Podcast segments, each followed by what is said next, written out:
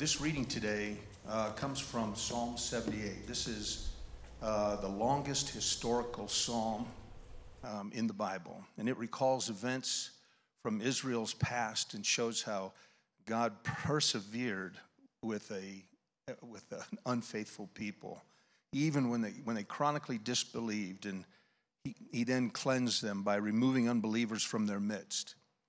The psalmist here, a fellow named Asaph, hopes that those who sing this song will never again forget the several episodes of sin and unbelief that are outlined in the first 66 verses.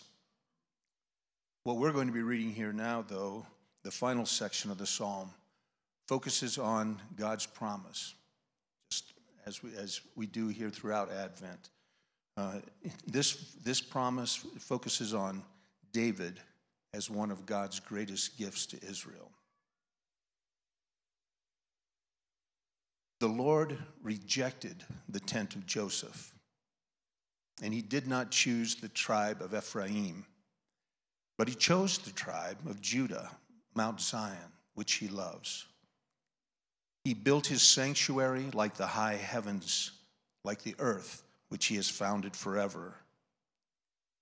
He chose David, his servant, and he took him from the sheepfolds from following the nursing ewes, he brought him to shepherd Jacob, his people, Israel, his inheritance.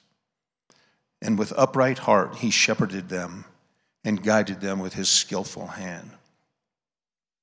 Would you pray with me, please? Father, we are so grateful that you can deal with an, with an unruly people with an unfaithful people. And uh, while we've been that way, Father, we're so grateful that you continually reach out to restore us, to give us great gifts. Today, Lord, we have the gift of your holy word in almost every, almost every home. And uh, we thank you that it's so available to us. Um, in some ways, however, though, we still need your guidance in revealing the meanings, meaning that's in there sometimes. And so today we ask, Father, that you would uh, till our hearts, that you would soften them to hear what uh, Pastor Ryan has to share with us. And we ask that you would um, particularly put your hand upon him today as he shares that word with us. Thank you, Father. In Jesus' name, amen. Amen. Thanks, Mr. H. Well, good morning. If you have a Bible, I invite you to turn in your Bible to 1 Samuel chapter 16. 1 Samuel chapter 16. We make all sorts of choices in life, don't we? Choices of where to live, of who to marry, choices of which job to work, what friends to surround ourselves with, even something as simple as this morning and staring at the pantry, wondering what we will eat for breakfast, we make choices. We make them all the time. Some are small, like our breakfast, and some choices are much, much bigger. As I mentioned, who to marry, where to live, whether to leave that job or not for another one. Now, within all of those choices that we make, some people, the Lord has ordained, are naturally just more go with the flow. They don't hold things as tightly, we might say. They typically do not have as strong of an opinion on most things. I have learned after 11 and a half years of marriage that if I ask my wife where she wants to go eat, I will probably end up making that choice. Now, my wife, on the flip side, would say that I am picky about things, I am particular. And the truth is, I do know what I like and what I do not. I voice what I like and therefore generally don't have a problem making choices. But I always have a trump card. When she says that I'm picky or I'm particular, or dare she say that I'm persnickety, I just look at her innocently without a trace of smugness on my face and I say, But I chose you, my dear, did I not?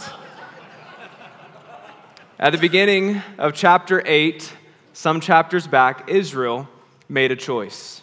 Give us a king like the other nations. Give us someone to lead us into battle, they tell Samuel. And so the Lord provides the king. He provides the one that their hearts desired, the one that had the right appearance. They see Saul, they see his tall stature, his warlike appearance, and they say, Yes, he is our king. He has the look and the appeal. We choose him. So God gives the people what they want. And then over the past five weeks or so, we've seen how that has played out. Saul is foolish. He's rash. He doesn't listen. And Saul ultimately doesn't see himself as a king under another king, but as a king who can make his own decisions no matter the consequences. So Israel made their choice. But now in chapter 16, God will make his choice. Last week we saw how God had rejected Saul from being king, and this week we will see God's selection of a new king. Israel must come to see that rather than the answer being found in our own choices or in our own solutions, it is the Lord throughout the scriptures who must deliver what we need. He must choose, He must provide. So let us look to chapter 16 this morning to see how he does that. If you're taking notes in the bulletin provided, I have four points for us to consider from the text. I hope to provide application throughout. So allow me to go ahead and give you these points up front. First is hope for the people. Second is a wisdom from above. Number three, a shepherd king. And four, the irony of God. First, hope for the people. I want to briefly remind us of a couple of verses from chapter 15 to better set the context of what's happening here. So look with me over in chapter 15. I'm going to read verses 10 and 11 to start us out. The word of the Lord came to Samuel.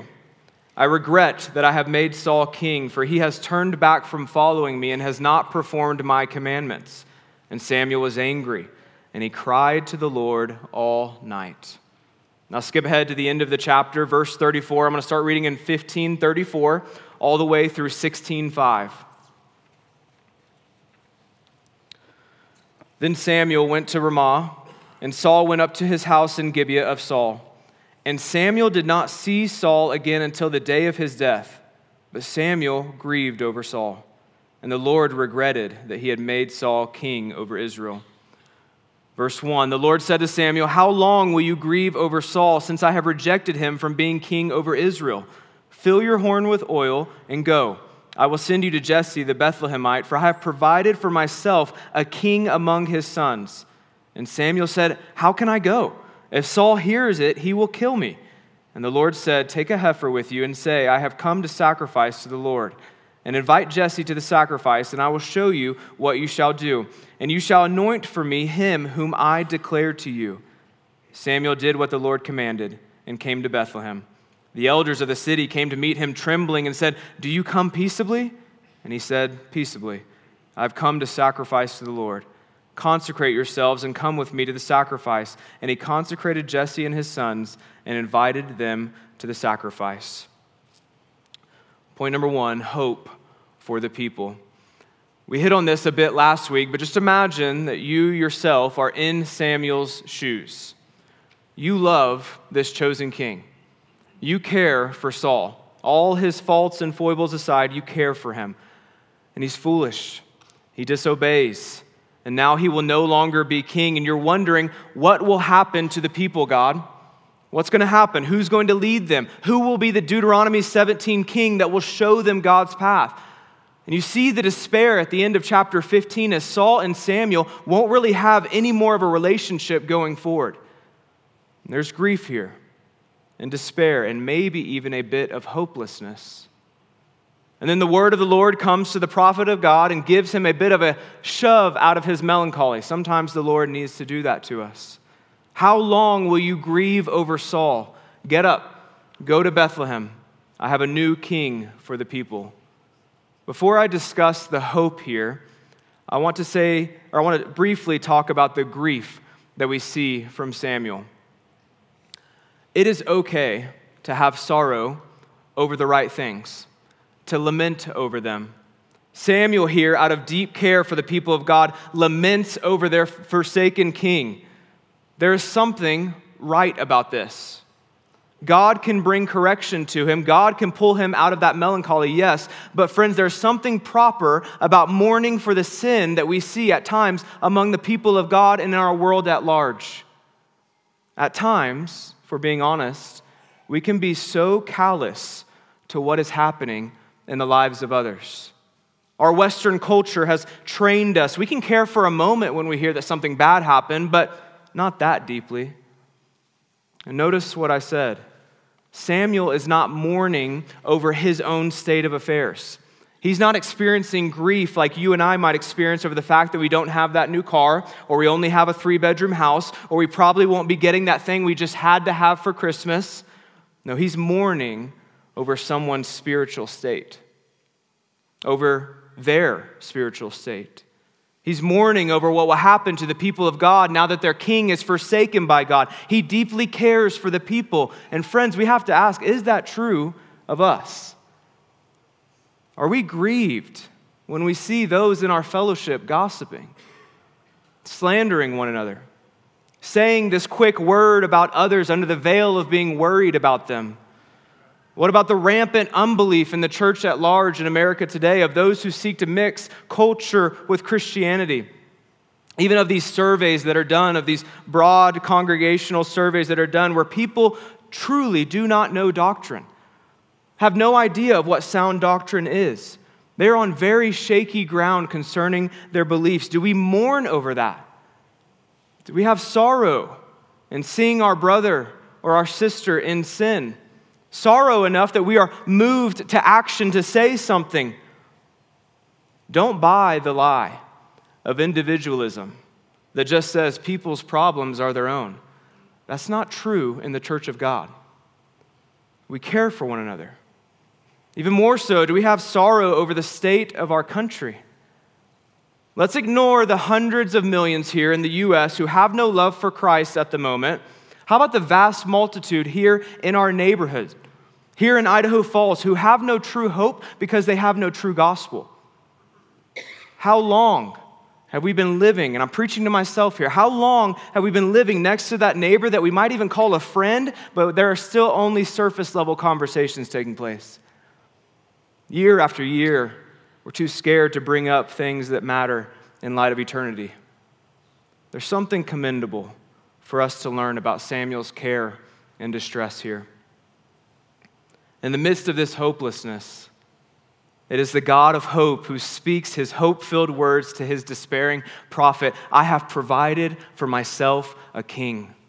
And a king from Bethlehem at that, pointing forward to the one who will come. God has not forgotten his people. He knows that things look bleak with Saul, but he will remain faithful to his people. Like the dawning of a new day after a night of despair, God gives hope to his prophet and ultimately to Israel. And what God is teaching both Samuel and Israel is that the true king never loses control of his kingdom. The true king never loses control of his kingdom. He is sovereign over it all, he will see them through it. I know in a room this size that some of you could really use some hope right now. Whether it's persistent sickness or really just the ailing of our bodies as we get older, family struggles, relational struggles with friends, or a, season of depression that is affecting your entire outlook on life. You need hope. Now, I could offer you a pithy statement that would make you try harder, but that ultimately won't help because the solution for hopelessness is never found in ourselves, it's always found in God. Same as it was for Israel. He had to bring about hope for the people. And my friend, the same is true in your life. We are not promised everything we want. We're not promised the great house, the sleek car, the perfect spouse, the perfect children. I mean, we never put our hope in any of those things. But for those who trust in Christ, we are promised and given Christ, Jesus Christ. And day by day, as we walk with Him, we learn that He is enough. He is our hope. So the Christian can feel despair, yes, can feel melancholy, yes, but they are never characterized by it in their life. The Christian always has hope. It is, as the great hymn says, My hope is built on nothing less than Jesus' blood and righteousness. I dare not trust the sweetest frame, but wholly lean on Jesus' name. On Christ, the solid rock, I stand. All other ground is sinking sand. And you must hold that as a believer in the Lord Jesus Christ. You must hold that to be true. You must appropriate that by faith to be true for you. Rest in Christ. He is your hope. Look to Him in the Word and in prayer and in encouragement from the saints in here. Trust and rest in Him alone. Point number two wisdom from above. Wisdom from above. God will provide hope for His people here, yet it will not be through whom they think. God will teach Samuel and us here about what it means to not just see with physical eyes, but to see with spiritual eyes. Look with me, verse 6. When they came, he, this is Samuel, looked on Eliab and thought, Surely the Lord's anointed is before him. But the Lord said to Samuel, Do not look on his appearance or on the height of his stature, because I have rejected him. For the Lord sees not as man sees. Man, man, looks on the outward appearance, but the Lord looks on the heart. Then Jesse called Abinadab and made him pass before Samuel, and he said, Neither has the Lord chosen this one. Then Jesse made Shammah pass by, and he said, Neither has the Lord chosen this one. And Jesse made seven of his sons pass before Samuel, and Samuel said to Jesse, The Lord has not chosen these. You would think that after what happened with Saul, that Samuel by now would have learned his lesson. But he's still wanting the one who looks the part of the king the one who will strike fear in the other nations. Eliab seems to be Samuel's first choice. Surely the Lord's anointed is before me. If Saul, as I said some weeks back, was probably the center for Israel's basketball team, here we have the star quarterback in Eliab. But no, this is not the man. In that sermon as well, a few weeks back, I remarked how we are so quick to judge based on appearances alone so quick to place the label on someone, so quick to make choices on friendships, on employees, you name it. In this text in verse 7, it strikes us to the heart. For sure, we can mock Samuel a little bit here. He should have learned his lesson. But we know we do the exact same thing. We look at what man sees. But the reality is, is that if we are impressed by someone, it does not mean that God is. And Samuel learns that here. This verse is vital. It's one of the theme verses of 1 Samuel, if you want to underline it. It's in our minds as we experience the tall Saul from previous chapters. It's in our minds with David in the coming chapters. And Then later on in 2 Samuel, it's in our minds with Absalom as well. The Lord looks at the heart. And I want to clarify this in two ways. I want to clarify this. First, Based on this passage, we cannot conclude that God opposes a fine appearance or handsomeness or beauty. All of humanity is created in the Imago Dei and therefore has intrinsic worth and value and beauty. That's not the point of this verse. In a moment, we're even going to see David himself called handsome. So it's not that God is saying ugliness is what it means to choose someone. Rather, the point is this external appearances neither qualify nor disqualify. It simply does not matter in God's economy. It's not the basis for his selection. God, as we saw last week as well, is after the heart. He will empower the person, although our, eyes might look at someone and think, there's no way. There's no way they can do that. There's no way that God could use them. There's no way they can do that. Yet, God empowers them. God chooses them, God enables them. So, second, though, in light of this verse, in verse 7, David was not sinless. I realize this is an obvious point, but I have to say it. He was not sinless, yet God will choose him. David's sin is coming, really, really bad sin, sleeping with Bathsheba, having Uriah killed, but he's repentant. He's submissive. He knows he must rely on God. And most importantly, again, he is chosen by God. And so we can be tempted to read this that the Lord looks at the heart and we can think, oh, well, Saul was bad. He saw in his heart that he was bad. And, and David was good. He saw that David's heart was good. That's why he chose David. But that's not the thrust of Scripture. It's not because David is a great guy, but because God has chosen him. And he will take responsibility for his chosen king. Some of you run companies, or you manage companies, or you manage at your company. and you hire those beneath you for specific jobs. Let's imagine that in your company you have a vital role that has to be filled. This role is vital to the company continuing and having great success in the coming years. It's important to what you are doing. And so you post on Indeed, I don't know, whatever those websites are. You have those who are helping you to get the word out. But this one, you're going to be involved with yourself. It's that important. And so people from all over the world apply. They send you their resumes and all that they've done, their education and their experience, and you narrow it down to this short list. You narrow it down to the top candidates. And then you interview them, one after another. And you hear their strengths and their weaknesses. You hear, hear them say, in the words of Michael Scott, that their weaknesses are that they work too hard, they care too much, and sometimes they can be too invested in their job. You get through all of that. And the reality is, at the end of the day, they would all be horrible. They're all incompetent. They all would not do what you need them to do. They would all mess it up. Now, here are your options.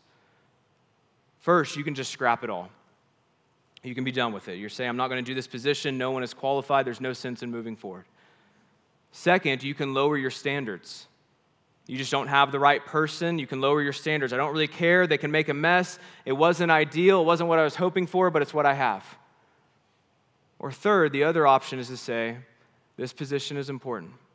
This role is vital. I'm going to come alongside them. I'm going to take responsibility. I'm going to train them up. In a way, that is much of what is happening here with the selection of David. As we're going to see, David is just a shepherd boy. He's probably a teenager, maybe an older teenager. He has no idea how to lead a nation, but God has chosen him.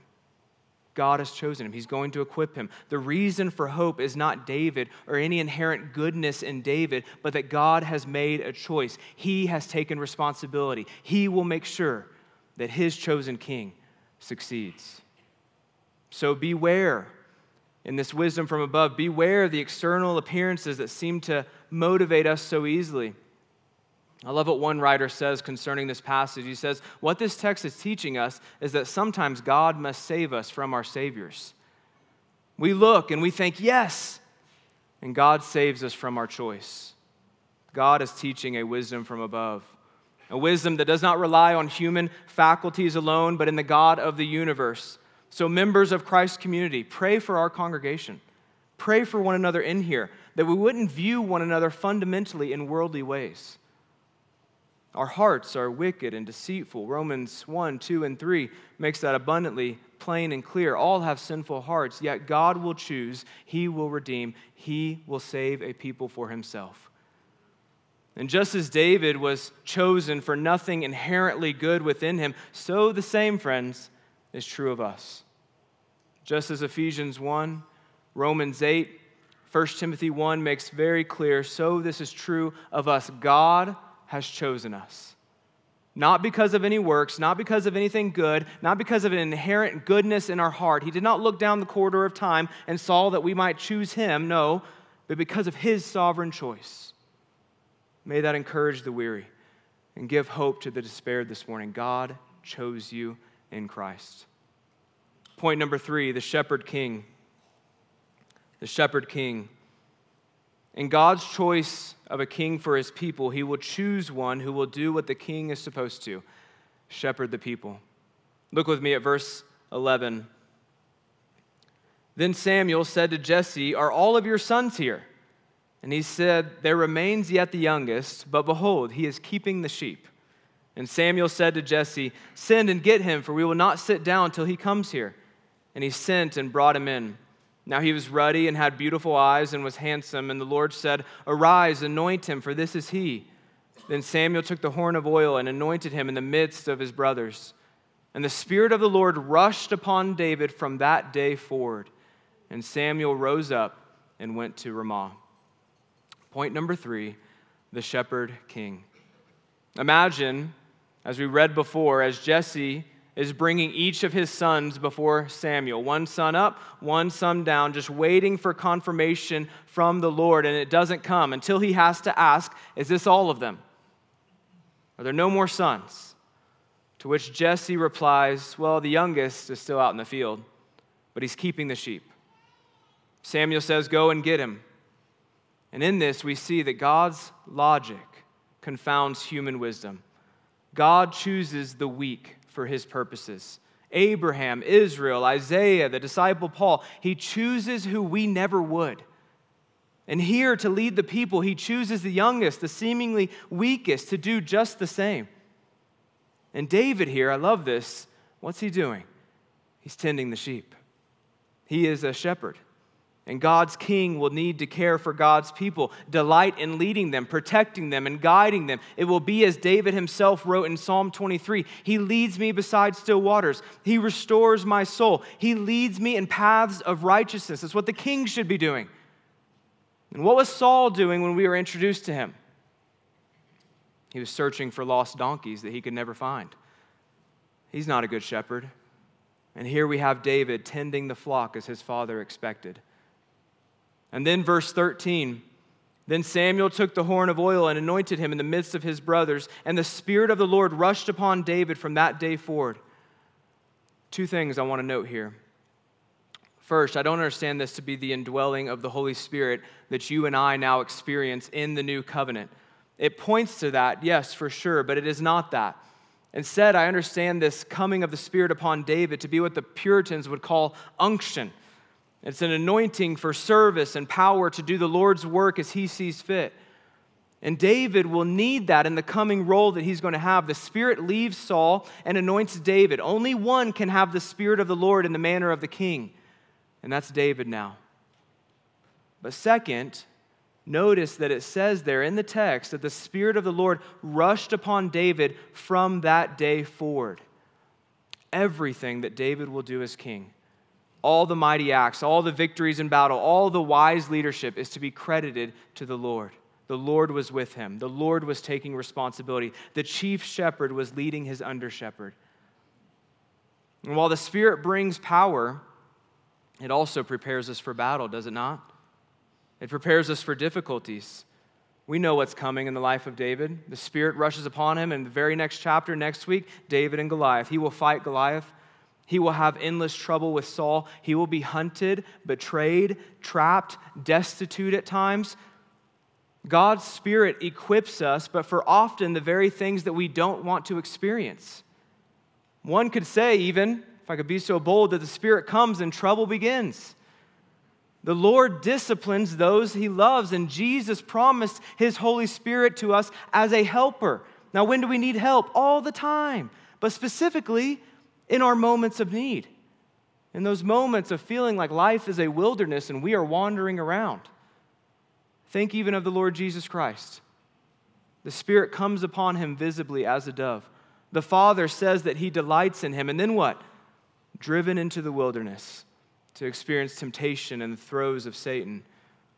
It's in the wilderness that we like to think that the Spirit is absent, but instead, what we often see in Scripture, that the wilderness is the scene of the Spirit's presence. And so, for Jesus' followers, for us today, it is the same, whether we like it or not. We come to know Christ, we're growing in Christ, and then we are swamped in trouble and attacked spiritually. We feel like there's no relief. But just as David experienced this, so did Christ. Think even of the descriptions of how people viewed Jesus in the Bible. Let me just summarize a few of them. His hometown people said in Mark 6 that he's just one of us, just a normal guy. There's nothing special about him. Others in Matthew 11 thought of him as not too serious. He has too much fun with his disciples, they say. Those in John 7 would say he's not from the right place, just a backwater town. And the greatest issue throughout all the Gospels is that there is no way that the Messiah should suffer. And yet, what did the wisdom of God reveal to us? The stone that the builders rejected has become the cornerstone. God chose David here to lead the people, and then God also chose his own son to die for his people. God's initiative, God's prerogative, God's choice. May we be astounded this morning all the more at the King who reigns today and will one day come back to reign with his people, the Lord Jesus Christ. Look to him, the great shepherd of our souls, who leaves the 99 to go after the one, who goes after you. Point number four, our last point the irony of God. The irony of God. Much of the Old Testament has irony. Simple definition is a state of affairs that is deliberately opposite of what one expects. Much of the Old Testament has irony, and it is a joy to see how God uses it in the lives of his people. From the garden to Pharaoh to even God's giving over of Israel to their idols, to even the irony that we saw in our study of the book of Judges. God uses irony to awaken his people. And here in 1 Samuel 16, he uses it to reinforce his choice of king. I'll start reading in verse 14 through the end of the chapter. Now the Spirit of the Lord departed from Saul, and a harmful spirit from the Lord tormented him. And Saul's servant said to him, Behold, now a harmful spirit from God is tormenting you. Let our Lord now command your servants who are before you to seek out a man who is skillful in playing the lyre. And when the harmful spirit from God is upon you, he will play it, and you will be well. So Saul said to his servants, Provide for me a man who can play well, and bring him to me. One of the young men answered, Behold, I have seen a son of Jesse, the Bethlehemite, who is skillful in playing, a man of valor, a man of war, and prudent in speech, and a man of good presence, and Yahweh is with him. Therefore Saul sent messengers to Jesse and said, Send me David your son, who is with the sheep. And Jesse took a donkey laden with bread and a skin of wine and a young goat, and sent them by David his son to Saul. And David came to Saul and entered his service, and Saul loved him greatly and he became his armor bearer. And Saul sent to Jesse, saying, Let David remain in my service, for he has found favor in my sight. And whenever the harmful spirit from God was upon Saul, David took the lyre and played it with his hand. So Saul was refreshed and was well, and the harmful spirit departed him. In verses 1 through 13 of this chapter, God chooses David. And then in verses 14 through 23, Saul chooses David. We're going to get to that irony in a moment, but I want to explain a few things here in the text. Verse 14 is probably grabbing all of our attention. Now the Spirit of the Lord departed from Saul, and a harmful spirit from the Lord tormented him. God removes his spirit from Saul. This is tragic. I don't want to rush past those words right there the only figure, Saul, the only figure in the Old Testament to be described as having God's Spirit removed from them in this manner. And Saul, if you want to skip ahead and look real quick, Saul's even aware of this himself, as God's word tells us in chapter 18, verse 12. He knows that the Lord has removed his spirit. I can't imagine the feeling. So God rejects Saul and anoints David. And then to further his purposes, God sends a harmful that's a nice translation. More literal is an evil, Ra spirit. God sends an evil spirit upon Saul. What do we do with this? Some take this today as a way of saying that Saul was afflicted in his mental health. That today we have categories for that, we know how to describe it, and so clearly that's what's happening here. Saul had some sort of mental disorder. I don't think that's it. I don't want to go beyond Scripture, but I don't want to undermine it either. God is sovereign over all. And when you're putting certain passages together, you recognize that He has His heavenly counsel. He rules the supernatural realm, He rules over all. And this evil spirit, I understand to be more associated with a demon, with a fallen angel, one that followed the accuser, followed Satan. And so God sends this evil spirit for His purposes. It is as Martin Luther said, I think even Daniel said this some weeks back the devil is still God's devil. And so he sends this evil spirit to accomplish his purposes, which are in part to bring David into Saul's awareness. He is moving forward with David's anointing and him becoming king. So Saul is afflicted. He's tormented away mentally, spiritually, maybe even physically. We aren't sure, but this is God's doing. And so he needs help and his advisors offer up someone. Notice how David is described by Saul's attendant in verse 18. I think there clearly had to be some delay between verse 13 and verse 18. I think David has matured now because his reputation has grown. Verse 18, he is skillful in playing. He's a man of valor, of war, prudent in speech, and a man of good presence. He's young, yes, But now his reputation has grown, and they send for him. And he comes and he plays.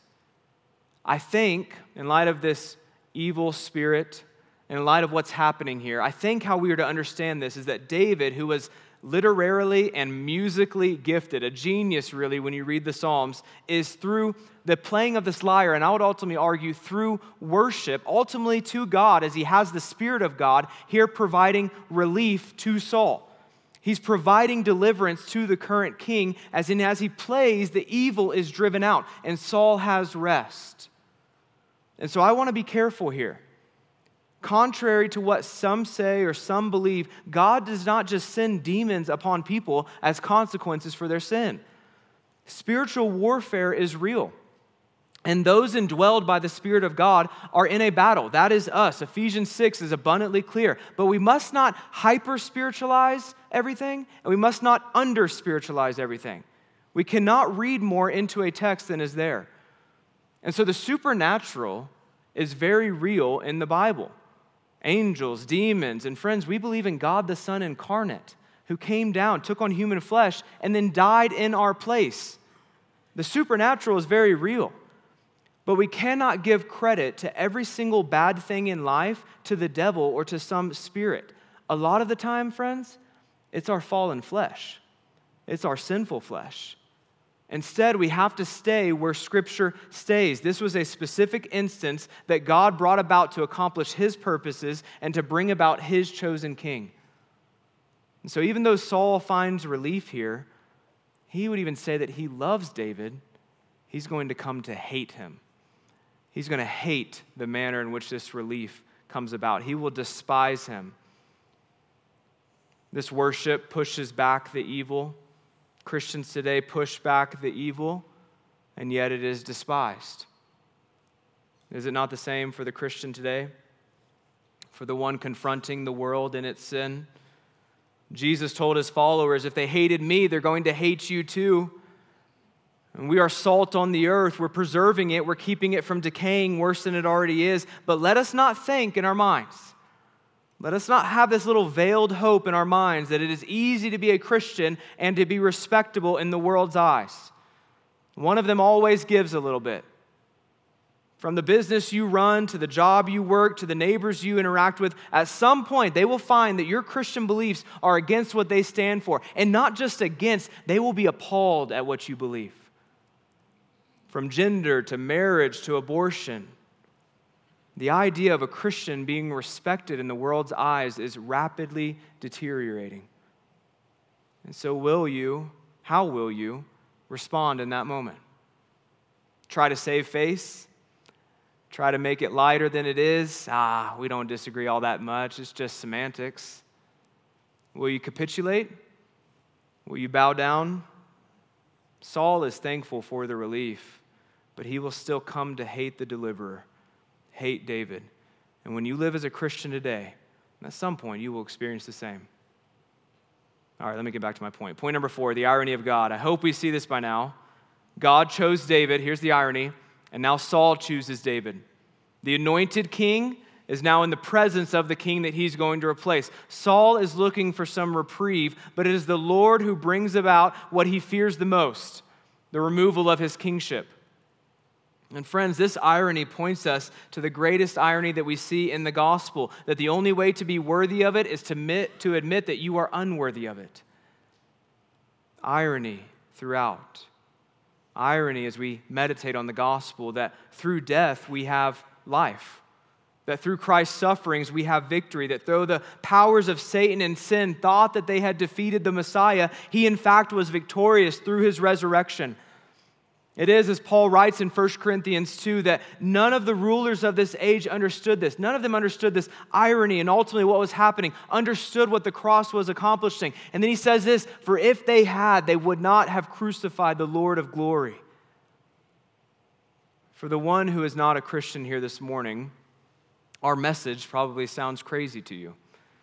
You, in and of yourself, are not good enough. And maybe you even know that. Maybe you know that you mess up. Maybe you know that you're not perfect, but then what do you do about it? What can you do about it? Well, here's where the irony that goes against everything the world says nothing. You can do nothing. There's not a work you can do to save yourself, to make yourself righteous, to deserve heaven. And you recognize that. And what you do instead, as Scripture tells us, is that you look to Christ. You bring nothing to Him, and He gives you everything. He calls you this morning to have faith. And maybe some of you are struggling in your faith. Maybe it's a weak faith that you have. Maybe you have doubts, you have questions. We all do in certain seasons of life, that's sure. But praise God that saving faith is not contingent upon the amount of faith, but on the object of our faith. Praise God, it's not contingent on the amount of our faith, but on the object of our faith. Look to Christ this morning. And to the saints here, the ones who have trusted in Jesus Christ, are walking with Him day by day, are not perfect, but are looking to Him in repentance, never take the gospel for granted.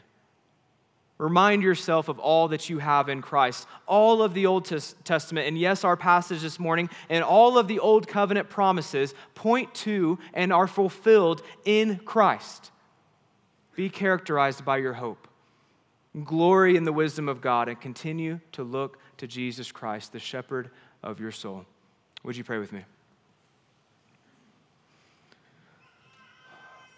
Father, we praise you that we as your people can come to worship you in spirit and in truth, to worship you with our church family. Father, we ascribe all praise and all glory to you, the God alone who is able to work on our behalf. And Father, we are desperate at times in our sin to try to make ourselves more righteous, to try to save ourselves, whether knowingly or unknowingly. God, help us to recognize that in the gospel we have nothing to offer and you give us everything. Help us to rely on you more and more. Help us to look to the shepherd of our souls. Help us to know, Father, that we need you as King and nothing else. Be with us this morning. Would you convict by your Spirit those who need convicting, and would you encourage those who need encouraging? It's in your Son's name we pray. Amen.